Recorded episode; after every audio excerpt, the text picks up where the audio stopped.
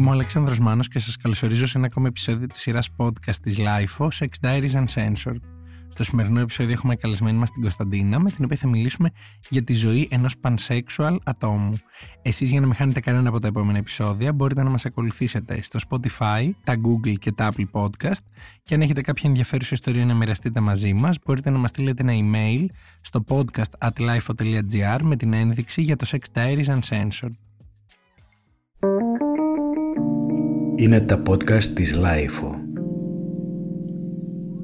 Γεια σου Κωνσταντίνα. Γεια σου Αλέξανδρε. Είμαι πάρα πολύ χαρούμενος που καταφέραμε να οργανώσουμε αυτή την ηχογράφηση γιατί όπως είπαμε και μεταξύ μας πριν είσαι το πρώτο pansexual άτομο που έρχεται καλεσμένο εδώ στην εκπομπή και νομίζω ότι έχουμε πολλά κενά και απορίες σχετικά με το τι είναι ένα πανσέξουαλ άτομο και τι σημαίνει pansexual και όλα αυτά που φαντάζομαι ότι και σένα σε ρωτάνε όταν το μοιράζεσαι, όταν μοιράζεσαι αυτή την πληροφορία. Σωστά, πολύ σωστά. Γενικότερα νομίζω ότι στα δεδομένα της Ελλάδας είναι ακόμα λίγο άγνωστη λέξη το τι είναι pansexual, πού εμπίπτει, τι ακριβώς σημαίνει και δεν αναφέρουμε μόνο στα μιμίδια του ίντερνετ και τα αστεία γύρω από τον όρο και το οτιδήποτε. Γενικά ο όρος pansexual νομίζω εγώ ότι ανοίγει μια συζήτηση μεγάλη σε σχέση και με τη σεξουαλικότητα και με την ταυτότητα του φίλου και τι ορίζουμε στο ταυτότητα του φίλου. Και γι' αυτό ήθελα και εγώ να έρθω να βρεθούμε και να τα συζητήσουμε, είναι η αλήθεια. Χαίρομαι πάρα πάρα πάρα πολύ και επειδή μου είπες και πριν ότι ακούω τα επεισόδια σου στο σπίτι όταν κάνω δουλειές, όταν αράζω, όταν κάνω μπάνιο θέλω πολύ να ακούσεις και το δικό σου επεισόδιο μετά από αυτή την ηχογράφηση. Θα, ναι, θα είναι πολύ μεγάλο άλμα για μένα, γιατί δεν μπορώ να ακούω τη φωνή μου σε ηχογράφηση, αλλά θα πρέπει. Εντάξει, θα το. Θα, θα είναι μία δοκιμή. Ναι. Ποτέ δεν ξέρεις. Ε, τεστ. Τεστ. λοιπόν, θέλω να ξεκινήσω ρωτώντας σε το πολύ απλό. Τι είναι για σένα ο όρος pansexual ή σε έναν άνθρωπο ο οποίος δεν έχει κάποια εξοικείωση με την ορολογία αυτή, τι θα του έλεγες για να του δώσεις να καταλάβει λίγο τι σημαίνει το είμαι pansexual; Για εμένα, σαν Κωνσταντίνα, ο όρος pansexual αναφέρεται στο ότι δεν διαχωρίζω άτομα σε σχέση με το πώς προσδιορίζονται ως άτομα ως προς το ποιος θα με ελκύσει, είτε ερωτικά, ρομαντικά δηλαδή, είτε σεξουαλικά. Έχει να κάνει καθαρά με το άτομο που έχω απέναντί μου, τι θα μου βγάλει τη δεδομένη στιγμή, πώς θα αισθανθώ και πού θα καταλήξει αυτό που θα νιώσουμε μεταξύ μας. Δεν θα μείνω στο «Α, αυτός που έχω απέναντί μου είναι cis άντρας, είναι trans άντρας, είναι trans γυναίκα» έχει να κάνει καθαρά με τη χημεία μεταξύ μας, το εγκεφαλικό το κομμάτι, το σωματικό το κομμάτι, όλα τα παρελκόμενα, εν πάση περιπτώσει. Και φυσικά αναφέρομαι και σε άτομα non-binary που δεν αυτοπροσδιορίζονται κάτι συγκεκριμένο, είτε είναι πιο fluid, είτε είναι πιο. Καταλαβαίνεις τι εννοώ. Βεβαίως. Η αλήθεια είναι ότι σαν ορισμός είναι κάτι το οποίο είναι εύκολο να καταλάβεις ενώ ότι ένα άτομο το οποίο έλκεται από οποιοδήποτε άλλο άτομο ανεξάρτητα από το πώς προσδιορίζεται το άτομο εκείνο. Με, make sense, είναι λίγο βατό ας πούμε αυτό που μου λες και το καταλαβαίνω κι εγώ. Πού νομίζεις ότι εντοπίζεται το πρόβλημα σχετικά με την θεώρηση που έχουμε για τα pansexual άτομα; Νομίζω ότι το πρόβλημα εντοπίζεται στο ότι υπάρχει υπάρχει ακόμα ένα μεγάλο κόλλημα όσον αφορά το, την, την διαφορά στις ταυτότητες των φύλων. Οπότε βάζουμε πολλά ερωτηματικά στον εαυτό μας ως προς το γιατί πρέπει να αναφέρω ότι είμαι pansexual, γιατί πρέπει να δηλώσω μια διαφορετική ταμπέλα κατά μια έννοια για τον εαυτό μου και δεν μπορώ απλά να πω ότι να είμαι μια bi γυναίκα. Γιατί καλώς κακώς, αν θεωρούμε, που θεωρούμε, εγώ προσωπικά θεωρώ ότι οι τρανς γυναίκες είναι γυναίκες. Ανεξαρτήτως από το αν έχουν περάσει φυλομετάβαση, το οτιδήποτε σε ποιο στάδιο βρίσκονται transition, είναι γυναίκες. Και τα non-binary άτομα είναι, είναι άτομα, είναι άνθρωποι που ζουν την καθημερινότητά τους όπως έχουν επιλέξει ότι θα τη ζουν, αλλά εξακολουθούν να είναι μέσα στο φάσμα του. Τυπικά θα μπορούσες να πεις ότι σαν ταμπέλα δεν χρειάζεται απαραίτητα. Αλλά χρειάζεται στο τέλος της ημέρας γιατί υπάρχουν πολλοί άνθρωποι οι οποίοι βάζουν πολλά ερωτηματικά στον εαυτό τους ως προς το ότι α, εγώ δεν θα μπορούσα να είμαι με ένα τρανς άτομο ή δεν θα μπορούσα να αντιμετωπίσω ένα non-binary άτομο με τον ίδιο τρόπο που αντιμετωπίζω έναν cis άντρα όντας γκέι, όντας λεσβία ή όντας straight. Η αλήθεια είναι ότι έτσι όπως το συζητάμε ε, μου έρχεται στο μυαλό και κάτι που έχω ακούσει που απευθύνεται κυρίως είτε σε bi άτομα πιο συχνά είτε σε pansexual το Ναι, αλλά πρέπει να επιλέξεις, πρέπει να το κάνεις λίγο πιο συγκεκριμένο. Ότι άμα πω εγώ ότι είμαι ένα μπάι αγόρι, ε, τι όμως αρέσουν εξίσου και τα αγόρια και τα κορίτσια; Ε, και νιώθω λίγο ότι κάθε έξτρα ταυτότητα και περιγραφή που χρησιμοποιούμε για να ορίσουμε κάτι, από τη μία σίγουρα εκφράζει περισσότερο κόσμο και βοηθάει και κάποιους να ενταχθούν σε μία από τις όποιες κατηγορίες υπάρχουν, γιατί μπορεί οι υπόλοιπες να μην τους καλύπτουν, αλλά από την άλλη κάπως γυρνάει στο μυαλό και πολλών ως «ναι, αλλά δεν, δεν μας λες τι είσαι». δηλαδή είσαι pansexual. Σε αρέσουν όλοι οι άνθρωποι το ίδιο; Και αυτό το, το κακό ανέκδοτο που μου έλεγες ε, και πριν ότι καλά πας με, τα, πας με τηγάνια, πας με αντικείμενα, πας με ζώα. Τύπου λίγο ναι, φτάνει λίγο σε αυτό το ναι. σημείο το κακό. Ναι, γιατί ισχύουν οι ίδιοι όροι, αν θέλεις, της έλξης με το οτιδήποτε άλλο. Δεν αλλάζει ως προς το τι. Όλοι έχουμε γούστα, όλοι έχουμε αισθητική, όλοι έχουμε διαφορετικές προτιμήσεις ως προς το άτομο που έχουμε απέναντί μας εκείνη τη στιγμή. Δεν έχει να κάνει το ένα με το άλλο. Απλά δεν βάζει τον. Εγώ δηλαδή. Δεν έχω ποτέ τον περιορισμό στον εαυτό μου ότι α, πρέπει να είναι cis το άτομο με το οποίο θα είμαι. Πρέπει να είναι άντρα με αντρικά γενετικά όργανα. Πρέπει να είναι γυναίκα με γυναικεία γενετικά όργανα. Δεν μπαίνεις στη διαδικασία να σκεφτείς σε τι κατάσταση βρίσκεται το άτομο που έχεις απέναντί σου. Απλά τον αντιμετωπίζεις σαν άτομο. Είναι αυτό που είναι. Είναι προσωπικότητα. Έχει αυτά τα χαρακτηριστικά που με ελκύουν. Έχει το, αυτό το χιούμορ που μου αρέσει. Έχει. Από αυτή την άποψη. Το, το θέμα ξεκινάει ως προς το ότι γενικότερα υπάρχει είναι λίγο γκρι η περιοχή του που ξεκινάει ταυτότητα του φίλου, πού ξεκινάει η σεξουαλικότητα, πώς τα διαχωρίζουμε, πώς καταλαβαίνουμε γιατί ένα άτομο αποφασίζει ότι είναι τρανς και είναι proud trans και γιατί τον ξεχωρίζουμε από τον cis άντρα αν είναι τρανς άντρας.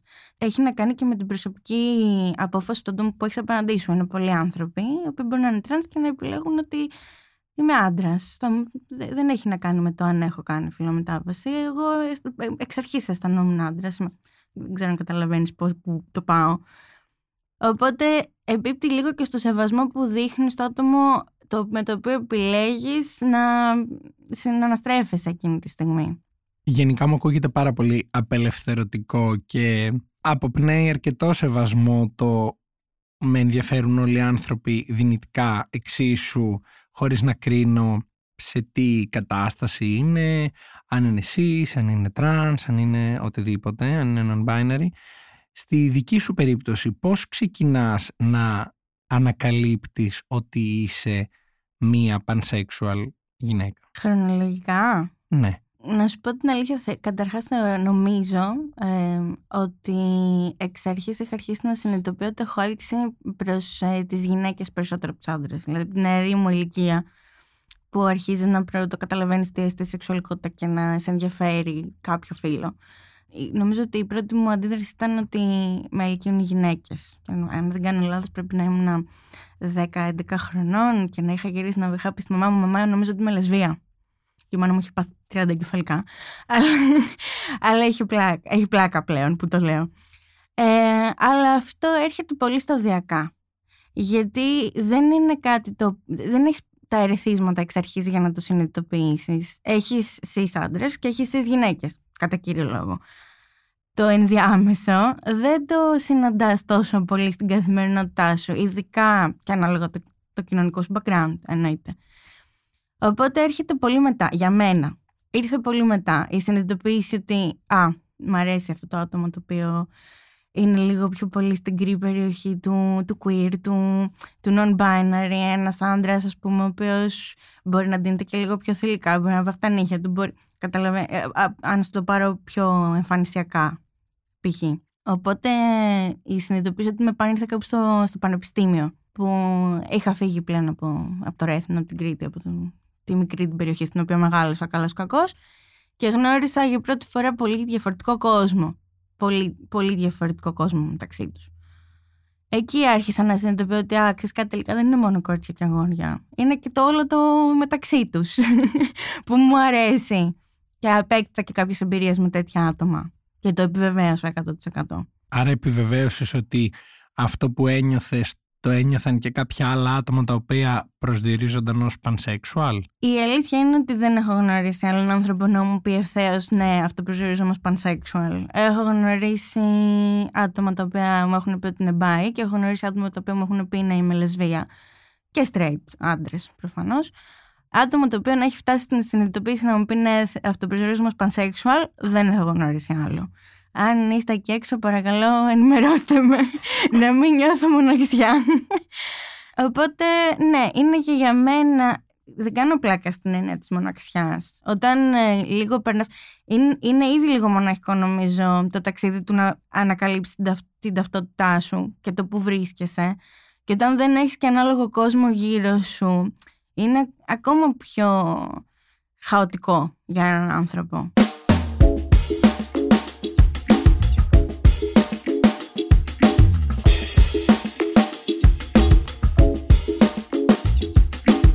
Πώς είναι να νιώθεις ότι είσαι κάτι, οτιδήποτε και να μην ξέρεις κανέναν προσωπικά που να μπορείς να έρθεις σε επαφή και να, πει, να σου πει και αυτός ότι και εγώ το ίδιο είμαι.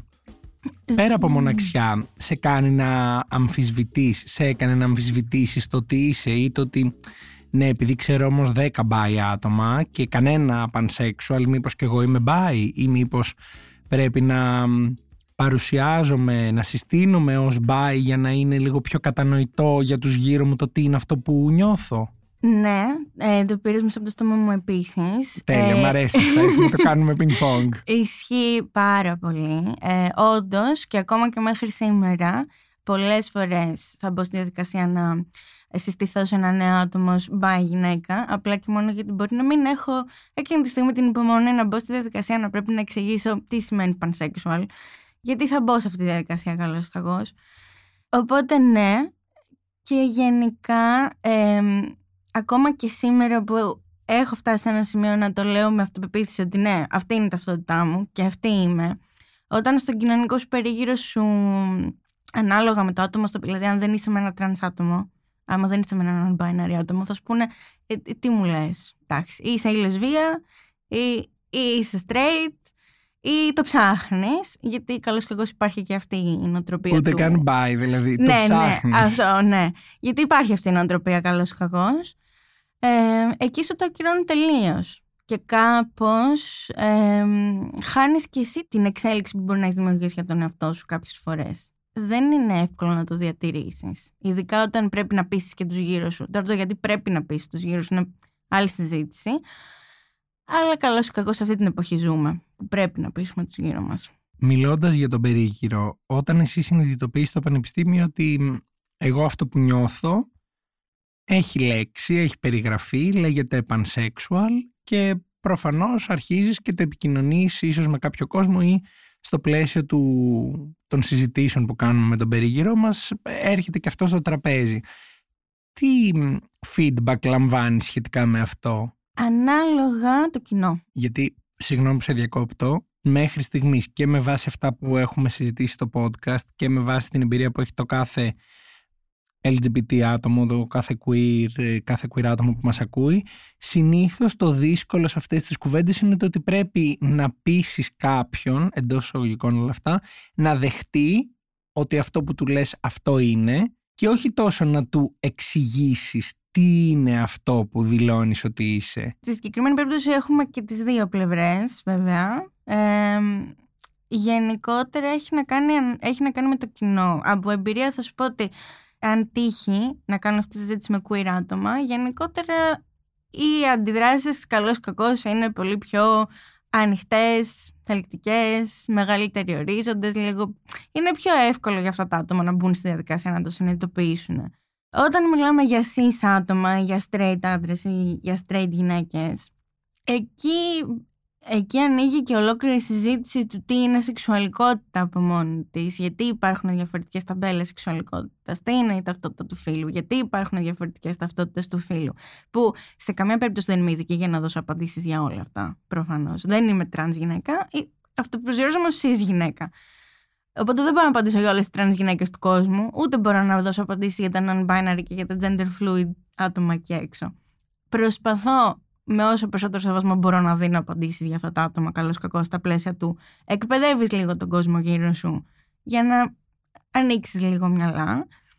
Αλλά μέχρι ένα σημείο έχουμε όλοι το δικαίωμα να το κάνουμε, χωρίς να πατήσουμε σε μονοπάτια που δεν χρειάζεται να πατήσουμε. Συμφωνώ μαζί σου σε αυτό. Απλά ξέρεις, βρισκόμαστε όλοι και έχουμε βρεθεί μπροστά σε κουβέντες που πρέπει για να εξηγήσουμε καλύτερα, για να δώσουμε μια πιο πλήρη εικόνα του τι εννοούμε με κάποια πράγματα, να μιλήσουμε και για άλλες περιπτώσεις ανθρώπων που κάπως ε, πρέπει να ξεκαθαριστούν κάποια πράγματα, να μην συγχέονται, το, το ότι κάποιος ας πούμε ε, κάποιο άτομο είναι τρανς δεν σημαίνει το τάδε ή σημαίνει το δείνα γιατί μπορεί να υπάρχει οποιοδήποτε, οποιοδήποτε μπέρδεμα στο μυαλό κάποιου που δεν γνωρίζει και νομίζω ότι αυτό που λες με την εκπαίδευση όσο πιο πολλές πληροφορίες έχει κάποιος που θέλει να μάθει και να, να ανοίξει το μυαλό του ίσως του ξεκαθαρίζουν λίγο το τοπίο και μπορεί να καταλάβει και πράγματα που δεν αφορούν το ίδιο αυτό το θέμα. Δηλαδή, μιλώντας για τη ζωή ενός γκέι ατόμου, μπορείς να καταλάβεις μετά λίγο πιο εύκολα και κάτι για τη ζωή ενός pansexual ατόμου ή και κάτι για τη ζωή ενός trans ανθρώπου. Γιατί δίνεις πληροφορίες σε κάποιον που δεν τις γνωρίζει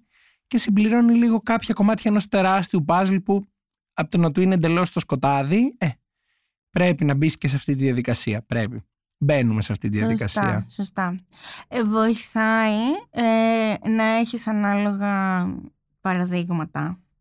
Στη δική μου την περίπτωση, μέχρι σήμερα τουλάχιστον έχω ένα συγκεκριμένο παράδειγμα από γνωστά άτομα που δίνω. Σε αυτές τις περιπτώσεις είναι η Μάιλι Σάιρους είναι το μόνο γνωστό άτομο εκεί έξω που ξέρει ότι έχει βγει και έχει πει δημόσια ότι είναι pansexual. Και βοηθάει αυτό το παράδειγμα; Δεν ξέρω. Ρωτάω σοβαρά. Ε, βοηθάει και δεν βοηθάει. Πάλι έχει να κάνει με το κοινό. Σε queer άτομα βοηθάει λίγο περισσότερο. Σε εσεί άτομα την έχουν λίγο του. ίσως λόγω παρελθόντος δεν ξέρω. Δεν θα κρίνω τη Miley Cyrus προσωπικά. Αλλά βοηθάει και δεν βοηθάει έχει να κάνει πάντα με το άτομο το οποίο έχεις απέναντί σου, με, την, με το πόσο είναι πρόθυμο το άτομο που έχεις απέναντί σου να δεχτεί την πληροφορία που του δίνεις. Γιατί καλός ή κακός είναι και αυτός ένας λόγος που δεν επιλέγω πάντα να την εξωτερικεύω την ταυτότητά μου. Αν κρίνω ότι το άτομο που έχω απέναντί μου δεν πρόκειται να μου αποδώσει κάτι, απλά θα μου φάει ενέργεια καλός ή κακός. Θα μπω σε μια διαδικασία να κάνω μια ολόκληρη συζήτηση χωρίς να αποδώσεις σε κάτι, δεν θα το κάνω. Δεν ξέρω αν είναι σωστή ή λάθος λογική. Είναι ίσως λίγο λογική αυτοπροστασίας. Αλλά καλώς ή κακώς χρειάζεται και αυτό μέχρι ένα σημείο. Γιατί και πάλι δεν είμαι ειδική για να τα απαντάω όλα σε όλους πάντα. Ανεξαρτήτως. Εντάξει, απλά από την άλλη λες κιόλας ότι πόσο σάλιο θα χαλάσω Αυτό. σε κουβέντες που είναι εμείς και ο κόσμος. Ελάτε να μάθουμε τι υπάρχει γύρω μας. Ναι. Δηλαδή, κάποιες φορές θες να πεις είμαι pansexual και απλά να, η συζήτηση να πάει παρακάτω. Ακριβώς. Χωρίς ερώτηση σχετικά με αυτό.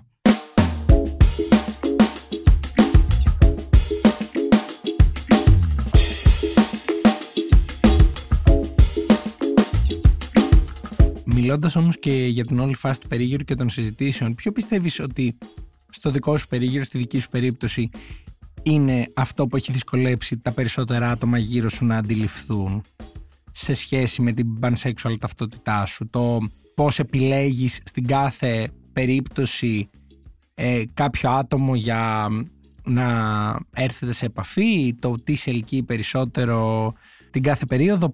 Ποια είναι η πρώτη ερώτηση που θα σου κάνει κάποιος σχετικά με αυτό; Ναι, είναι πάντα η ερώτηση του πώς διαλέγεις. Ή μου κάνουν πολύ συχνά την ερώτηση τι δηλαδή αν είσαι με ένα φίλο, αν είσαι με εσείς γυναίκα εκείνη την περίοδο δηλαδή σταματάνε να σε ενδιαφέρουν τα υπόλοιπα. Αυτή την ερώτηση μου την κάνουν πάρα πολύ συχνά. Η απάντηση είναι όχι. Προφανώς. Φαντάζομαι ότι κανένας μας, επειδή είναι σε μια σχέση, ξαφνικά κλείνει τα μάτια του, κλείνει τα αυτιά του και δεν βλέπει τίποτα άλλο γύρω του. Δηλαδή, ας είμαστε και λίγο ειλικρινείς με τους εαυτούς μας. Απλά νομίζω ότι στη δική μου περίπτωση είναι λίγο λες και περιμένουν να τους βγάλεις ένα pie chart και να τους πεις ναι κατά 40% μου αρέσουν οι τρανς γυναίκες, κατά 90% λίγο, λίγο χαζό το παράδειγμα, αλλά κάπως έτσι το έχουν στο κεφάλι τους, ότι θα τους πεις ότι είναι με διαχωρισμένα. νούμερα και ποσοστά ότι πέντε φορές το χρόνο με ελκύει μια γυναίκα, Ναι, δεν εφτά είναι φορές το χρόνο με ακριβώς ενοχλεί, με, ενοχλεί με, με ελκύει ένας ε, εσείς άντρας, ξέρω εγώ. Σωστά. Όχι. Είναι, καθ- νομίζω είναι λίγο υποσυνείδητο και ανάλογα με το σε ποια φάση βρίσκεσαι και σαν άνθρωπος και σαν εξέλιξη και σαν εμπειρία. Δηλαδή μπορεί να έχω βγει από μια... Μπορεί να έχω βγει από μια σχέση με ένα cis άντρα και εκείνη την περίοδο να είμαι λίγο απογοητευμένη. Ε, καλώς κακώς θα γυρίσω ίσως σε κάτι λίγο πιο διαφορετικό, λίγο κάτι που θα θέλω να με εξτάρει περισσότερο, κάτι που θα θέλω να νιώθω ότι με βοηθάει να εκφράσω αυτή μου την ταυτότητα πιο εύκολα. Με ένα non-binary άτομο δεν θα ένιωθα την ανάγκη ότι με τον άνθρωπο με τον οποίο είμαι μαζί αυτή τη στιγμή καλώς κακώς πρέπει μαζί μου να μάθει και πέντε πράγματα. Το οποίο το αντιμετωπίζεις λίγο όταν είσαι με εσείς άτομα μαζί straight άντρε. Στην προκειμένη περίπτωση, συγγνώμη, αλλά είναι η αλήθεια. Ε, ε, γιατί δεν, έχουν, δεν έχει χρειαστεί να μπουν στη διαδικασία να το αναλογιστούν. Οπότε μαθαίνουν μαζί σου μέχρι ένα σημείο. Μπαίνεις στη διαδικασία να τους εξηγήσεις τι είναι αυτό, μπαίνουν στη διαδικασία σου να το φετιχοποιήσουν και λίγο. Προσπαθείς να τους βοηθήσεις να μην το φετιχοποιούν. Γιατί καλός κακός δεν είναι φετιχό. Όπως φετιχοποιούν και τις μπάι γυναίκες, όπως φετιχοποιούν και τις λεσβείε. Με την ίδια λογική. Δεν είναι πάντα εύκολο, αλλά λειτουργεί. Εντάξει, είναι, είναι να έχεις επιλέξει και το άτομο με το οποίο έχεις επιλέξει να είσαι μαζί, εννοείται. Γιατί ένας άνθρωπος σαν εμένα δεν θα μπορούσε να είναι με έναν άνθρωπο, είτε εσείς straight είτε το οτιδήποτε το οποίο δεν θα ήταν ανοιχτό στο να καταλάβει τι ακριβώς είναι αυτό, πώς λειτουργεί αυτό. Ότι δεν, δεν έχω πούμε, περισσότερες πιθανότητες να τον ε, κερατώσω απλά και μόνο επειδή έχω πιο πολλές επιλογές. Την έχω ακούσει και αυτή την ερώτηση πάρα πολύ. Αυτό ε, ναι. Είναι λίγο. Είναι πεζά πράγματα, αλλά είναι πράγματα που πρέπει να μπει στη διαδικασία να δώσει τον άλλο να, τα, να τον δώσει να τα καταλάβει. Η αλήθεια είναι ότι ε, έχοντας ε, σκεφτεί διάφορα πράγματα και με αφορμή το σημερινό επεισόδιο, σκεφτόμουν ότι αν ένιωθα pansexual θα ήταν πιο εντός εισαγωγικών εύκολα, βατά, πώς να το πω, τα πράγματα με την έννοια του ότι δεν θα απέριπτα εξ αρχής μία μερίδα των ανθρώπων που βρίσκονται και έξω ερωτικά, θα είχα περισσότερες πιθανότητες να έλκομαι από κάποιο άτομο ό,τι και να ήταν αυτό και άρα ξέρω εγώ μπορεί να ήμουν και εγώ πιο, πιο ευέλικτος, πιο... να μπορούσα να ταιριάξω με περισσότερα άτομα.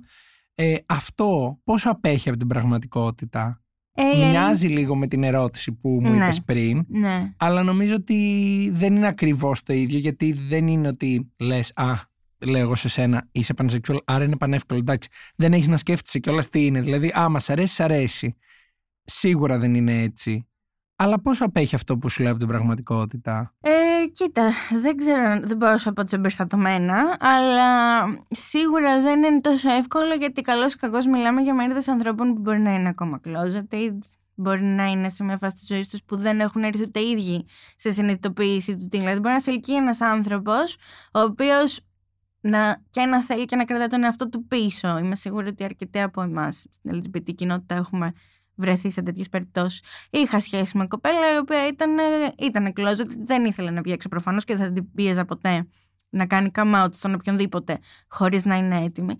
Αλλά εγώ, όντα σε μια φάση της ζωής μου, πλέον το είχα πάρει απόφαση. Είχα ενημερώσει τους πάντες.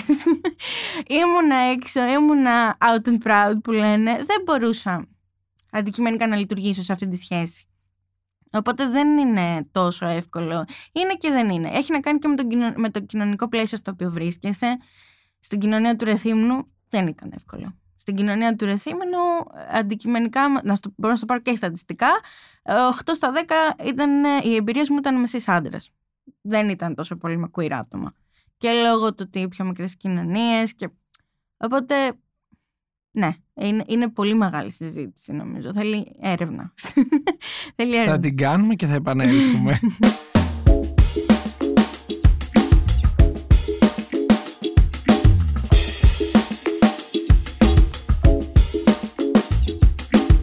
Θέλω λίγο να φτάσουμε στο σήμερα και να ρωτήσω σχετικά με κάτι που γνωρίζω που είναι ότι βρίσκεσαι σε μια σχέση με ένα cis αγόρι. Πώς είναι η εμπειρία τις σχέσεις με ένα cis άτομο, στη συγκεκριμένη περίπτωση ένα cis αγόρι, για ένα άτομο σαν εσένα που είσαι pansexual. Όπως έχω πει 90.000 φορές σήμερα, ορίζεται από το άτομο με το οποίο είσαι μαζί. Αλλά είναι και στιγμές, γυρνάω πίσω σε αυτό που έλεγα πριν, ότι θέλεις και να εκφράζεις το κομμάτι του αυτού που είναι, που είναι queer, που είναι ε, και έξω, που είναι πολύχρωμο, που είναι όλα αυτά που είναι όπου βλέπεις ότι κάπως το εκφράζεις πλέον με διαφορετικούς τρόπους. Στη δική μου την περίπτωση, στο σπίτι βλέπω μόνο RuPaul's Drag Race. Και βλέπει και αυτός. και βλέπει και αυτός, θέλει, θέλοντας, δεν θέλει, θέλει και δεν θέλει, βλέπει μαζί μου, δεν, δεν έχει επιλογή. Παίζει μόνο RuPaul και Dodrick Hall και ακούω το podcast σου. Ε, έχω πάρα πολλές παρέες και οι περισσότεροι κοντινοί μου άνθρωποι είναι είτε άλλα είτε άτομα τα οποία είναι στην queer κοινότητα. Οπότε από εκεί που μιλάμε για ένα cis άντρα, straight άντρα, ο οποίος ναι μεν ανοιχτόμυαλος, ναι μεν ε, έτοιμος να μάθει, να ακούσει, να εκπαιδευτεί, να να να να, να.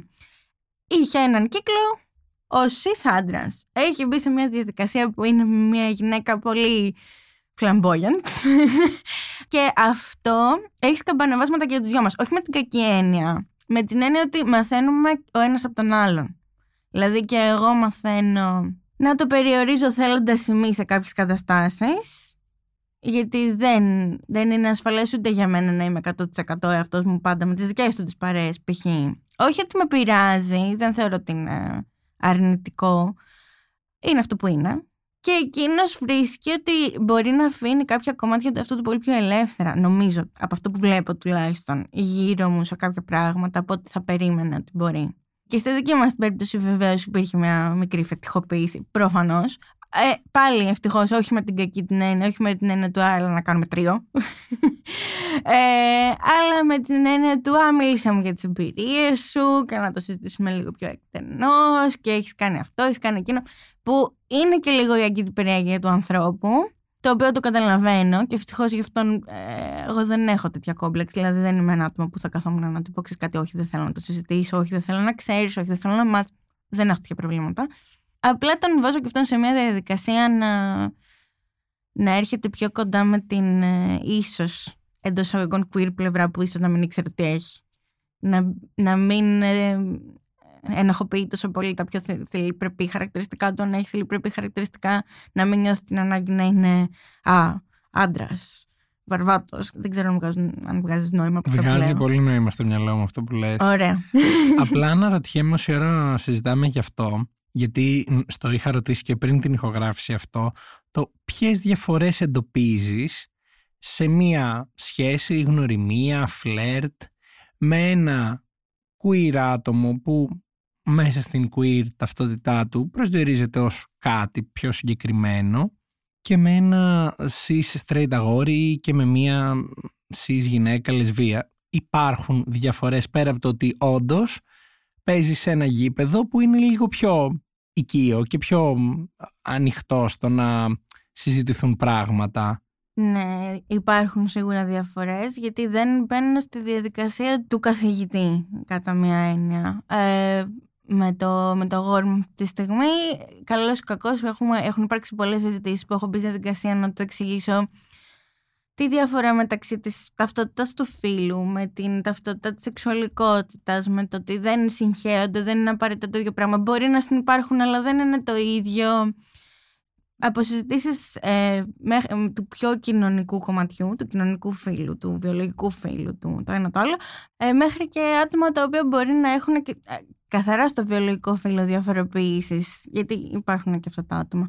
Έχει πολύ μεγάλο βάθος η κουβέντα και η εκπαίδευση εντός εισαγωγικών με έναν άνθρωπο ο οποίος δεν του έχει δοθεί το ερέθισμα νωρίτερα να μπει στη διαδικασία να τα σκεφτεί από μόνος του, να τα ψάξει από μόνος του, γιατί δεν είναι αυτό που τον ενδιαφέρει, δεν, δεν το έχει χρειαστεί, δεν τον ορίζει σε κάτι.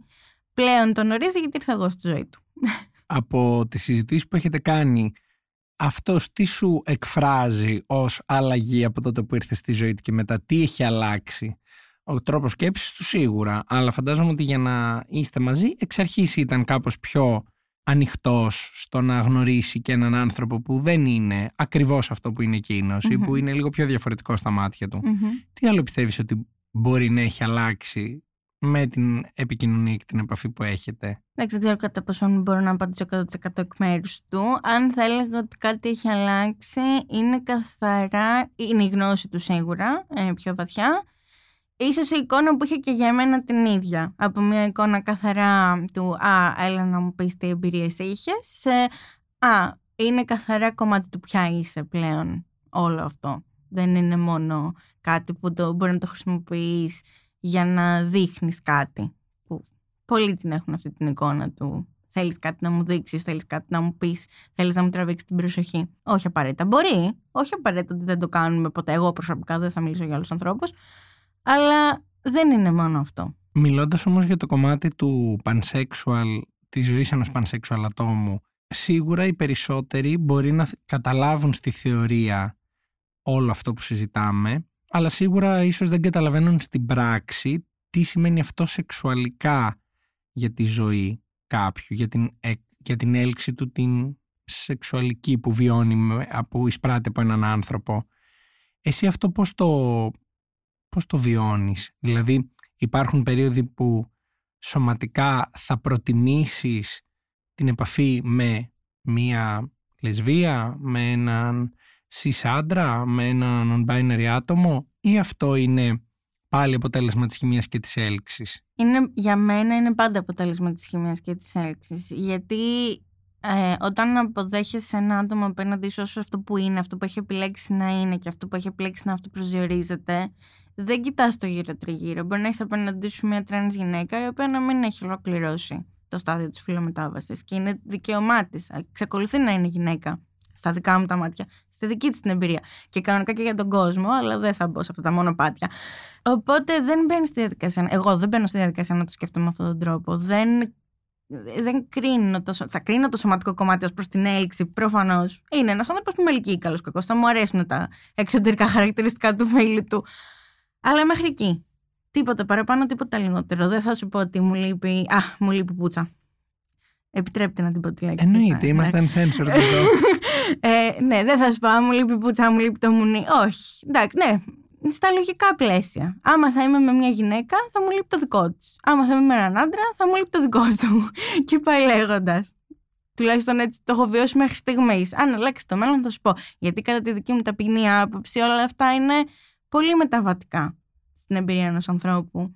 Έχω συνειδητοποιήσει με τα χρόνια ότι η ταυτότητα μεταβάλλεται όσο μεταβαλλόμαστε κι εμείς. Όσο μεγαλώνω, περνάω και από διαφορετικά στάδια από το τι ζητάω. Έχω περάσει από στάδιο σταθερής σχέσης, έχω περάσει από στάδιο του Α, δεν θέλω σταθερή σχέση, θέλω καθαρά κάτι περιστασιακό.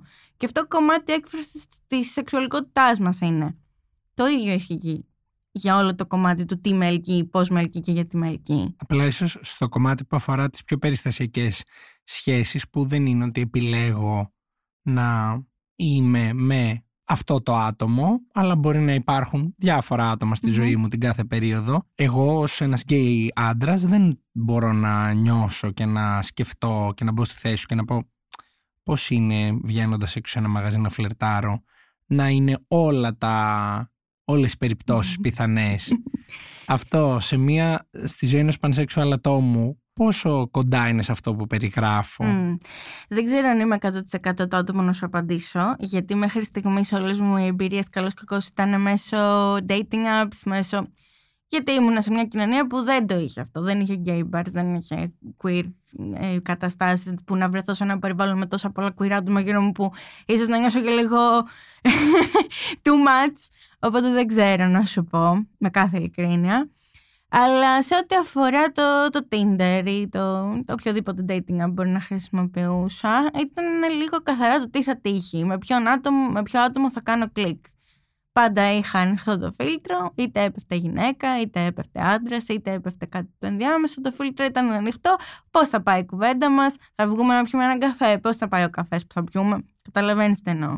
Δεν υπήρχε δηλαδή το Α, τώρα θέλω να γνωρίσω κάποιον τρανς. Α, τώρα θέλω να γνωρίσω κάποια γυναίκα. Ή εκτός αν ήταν υποσυνείδητο. Σε αυτή την περίπτωση δεν μπορώ να σου απαντήσω. αν ήταν υποσυνείδητο, ήταν υποσυνείδητο.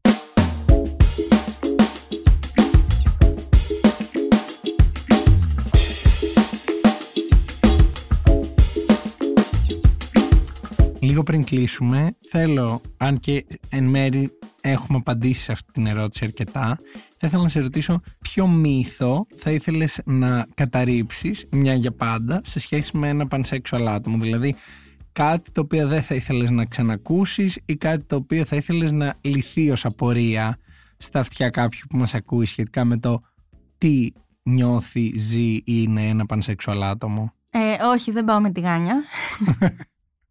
ε, ε, πέρα από την πλάκα, ε, σίγουρα το ότι δεν είναι ό,τι τύχει όποτε τύχει για το οτιδήποτε όλα τα πίνουμε, όλα τα καταπίνουμε. Είναι καθαρά συνειδητή επιλογή, κρίνεται από την έλξη, κρίνεται από το άτομο που έχεις απέναντί σου, χωρίς να βάζεις περιορισμούς φίλου μέσα στην εξίσωση. Αυτό. Τίποτα παραπάνω, τίποτα λιγότερο. Δεν είναι τόσο δύσκολο όσο ακούγεται στην πραγματικότητα. Δεν είναι, αλλά πιστεύω ότι γίνεται γιατί κάπως έχουμε μεγαλώσει και έχουμε μάθει να σκεφτόμαστε τα πράγματα σε μια άλλη βάση όπου mm. κάπως πρέπει να αποφασίζουμε ότι θέλω αυτό και όχι εκείνο ή είμαι στη φάση ξέρω εγώ για μια σχέση τάδε ή για κάτι πιο περιστασιακό. Δηλαδή κάπως ό,τι δεν εμπίπτει σε κάτι τόσο συγκεκριμένο, αυτόματα μας φαίνεται λίγο όχι τόσο ναι. αποδεκτό. Και όταν βάζεις στην κουβέντα τα δεδομένα του τι σημαίνει το κάθε τι, που είναι η κουβέντα γύρω από την ταυτότητα του φίλου, η οποία είναι μια πρώιμη κουβέντα γενικότερα στα δεδομένα της Ελλάδας, νομίζω εγώ προσωπικά. Εκεί είναι που κάπου ο περισσότερος κόσμος ίσως να νιώθει και λίγο πανοκέφαλο. Αλλά δεν είναι τόσο. Είναι καθαρά η, η, να πάρουμε απόφαση ότι έχουμε φύγει από το στάδιο του χρειάζεται απαραίτητα όλα να τα βάζουμε σε συγκεκριμένα σε συγκεκριμένους ορισμούς, σε συγκεκριμένες θέσεις. Αυτό πρέπει να. Δεν είναι τόσο συγκεκριμένο. Όλοι είμαστε άνθρωποι. Πρέπει να αφήνουμε και τους εαυτούς μας λίγο πιο ελεύθερους από ένα σημείο και μετά. Δεν χρειάζεται να θεωρούμε ότι όλα πρέπει να έχουν κάτι από πίσω, να το στηρίζει, να το οριοδοτεί, να του δίνει νόημα. Είναι αυτό που είναι. Κοίτα πόσο απλό είναι τελικά. Ναι. όχι, ε, να ξέρεις ότι συμφωνώ απόλυτα μαζί σου, απλά νιώθω ότι κάπως αυτό είναι... Γίνεται η εναλλαγή στις ζωές μας του ζούμε αυτό, μετά ξαφνικά πρέπει να ξαναορίσουμε κάποια πράγματα, να εξηγήσουμε κάποια πράγματα, να περιγράψουμε, μετά ξαναπάμε πάλι πίσω στην κατάσταση του εγώ αυτό είμαι και, και θα ξανά. συνεχίζει να είναι έτσι για πολύ καιρό ακόμα καλός κακός αλλά δεν πειράζει, γι' αυτό είμαστε εδώ γι' αυτό το συζητάμε γι' αυτό το ηχογραφούμε για να το ακούσει κι άλλος κόσμος νομίζω. Αυτός ήταν και ο σκοπός. Κωνσταντίνα σε ευχαριστώ πάρα πολύ για αυτή την ενδιαφέρουσα κουβέντα. Μου άνοιξες ένα νέο ορίζοντα γιατί όπως και εσύ δεν γνωρίζεις προσωπικά κάποιο άλλο πανσεξουαλ άτομο έτσι και εσύ για μένα είσαι το πρώτο πανσεξουαλ άτομο που γνωρίζω και έχω την ευκαιρία να ρωτήσω κάποια πράγματα και να ακούσω κι εγώ γιατί ναι θεωρητικά όλοι καλά τα ξέρουμε αλλά στην πράξη και στη ζωή του άλλου νομίζω ότι έχουμε ακόμα πολλά να ακούσουμε και να μάθουμε σχετικά με αυτό. Ευχαριστώ πάρα πάρα πολύ για την πρόσκληση. Χαίρομαι πάρα πολύ που την κάνουμε αυτή τη συζήτηση και χαίρομαι πάρα πολύ που είχα την ευκαιρία λοιπόν να σου απαντήσω όλα στα ερωτήματα. Είμαι σίγουρος ότι θα προκύψουν και άλλα μετά την ακρόαση αυτού του επεισοδίου, οπότε επιφυλάσσομαι. Ωραία.